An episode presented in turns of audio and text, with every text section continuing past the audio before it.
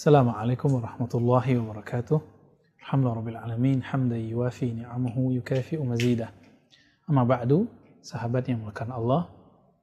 Suatu kali sahabat sang guru namanya Abu Sa'id Al-Khudri yang wafat diperkirakan 64 Hijriyah, beliau mengabarkan bahwa dulu Nabi Shallallahu Alaihi Wasallam di dalam majlisnya mengatakan kepada para sahabat, sahabat-sahabat yang dikader untuk menjadi guru-guru generasi berikutnya. Apa kata beliau? Innakum sesungguhnya kalian ya, akan didatangi ya, oleh kaum-kaum yatlubuna al-ilma oleh beberapa orang, beberapa generasi yang mereka ingin belajar kepada kalian.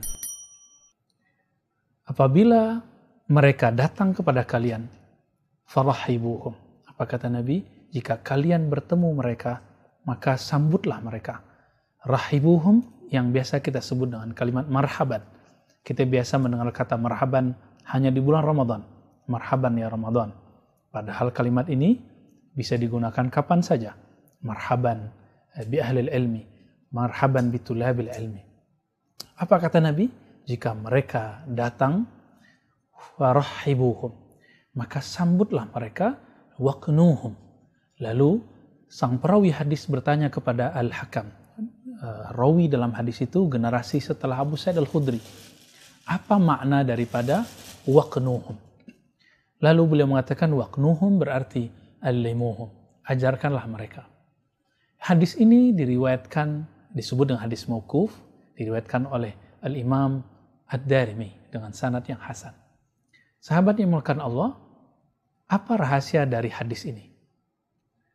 Hadis ini merupakan kalimat yang walaupun dari Abu Sa'id Al-Khudri, tapi dia dihukumkan hukum marfu bersumber dari Nabi mengenai tanabbu, ramalan Nabi, kabar gembira Nabi mengenai generasi setelah para sahabat Nabi.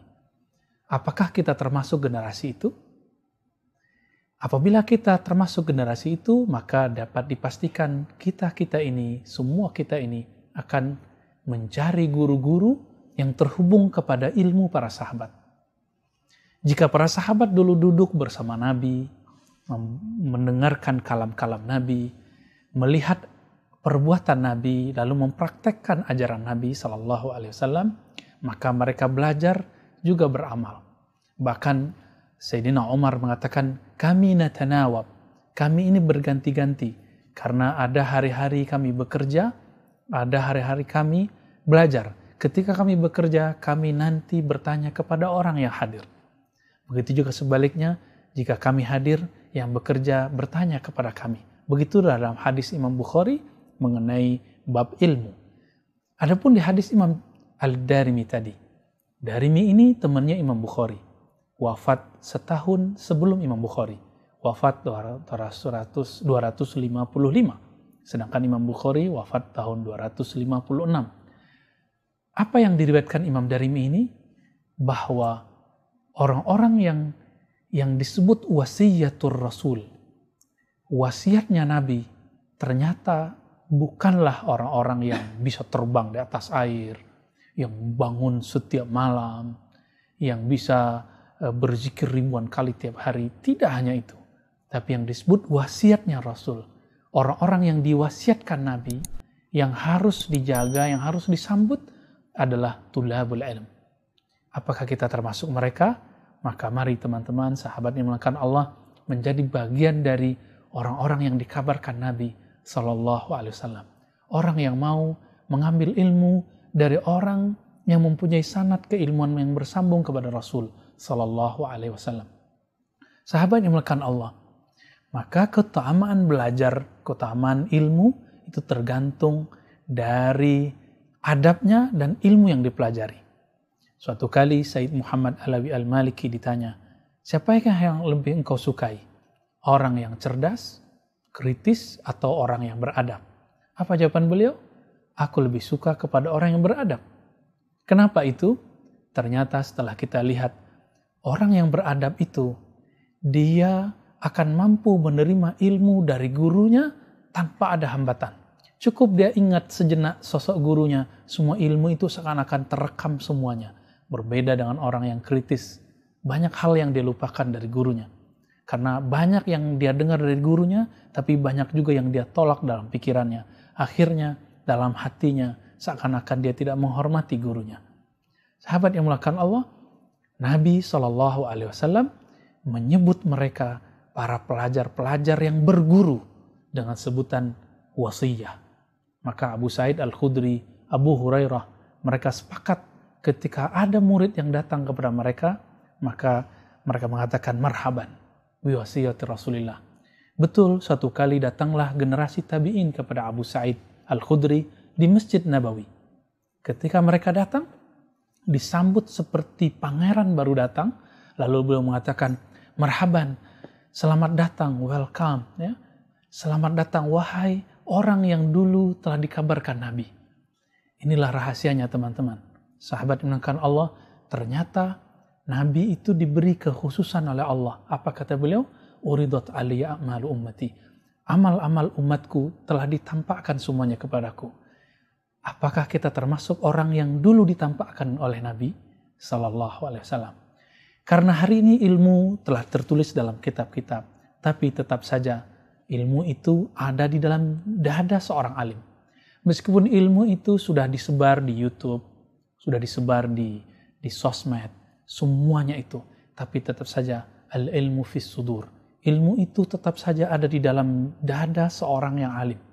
Inilah kata Al-Syekh Al-Arif Billah Muhammad eh, Zuhdi Al-Makki, salah satu ulama Al-Arif Billah, Mursyid Tariqah Naqsyabandiyah Al-Khalidiyah di Mekah dulu. Apa kata beliau? Hadal ilm ilmu sudur. Ilmu ini sebenarnya adanya di dalam dada falazimu ahlahu bil adab. Maka hendaklah kalian datangi ahlinya dengan adab. Adab ini tentu dimulai dengan takzim dalam hati.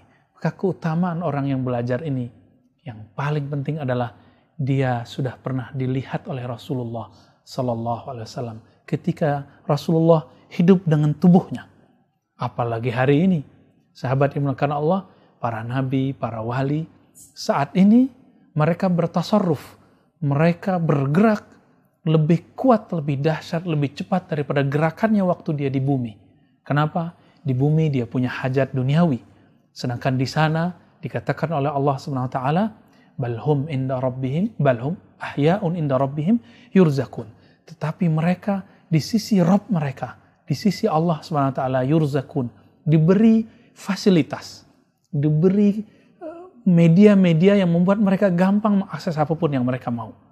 Maka sahabat-sahabat yang melakukan Allah, mari menjadi bagian orang yang dilihat Nabi Wasallam. Sahabat yang melakukan Allah, tiadalah kebahagiaan kita melainkan nama kita ada di bawah daftar nama-nama pelajar-pelajar yang disebut Nabi. Maka begitulah kata ahli hadis dulu kala. Apa kata mereka? Cukuplah kebahagiaan bagi seorang santri penuntut ilmu jika namanya disebut, namanya ditulis di bawah nama Nabi, sahabat Nabi, tabi'in, ulama-ulama ahlullah. Semoga kita termasuk bagian dari mereka. Amin ya rabbal alamin. Allahumma ja'alna min ahli ilmi. Wa ja'alna ya rabbana miman rafa'ta bil ilmi. آمين يا رب العالمين وصلى الله على نبينا محمد. السلام عليكم ورحمة الله وبركاته.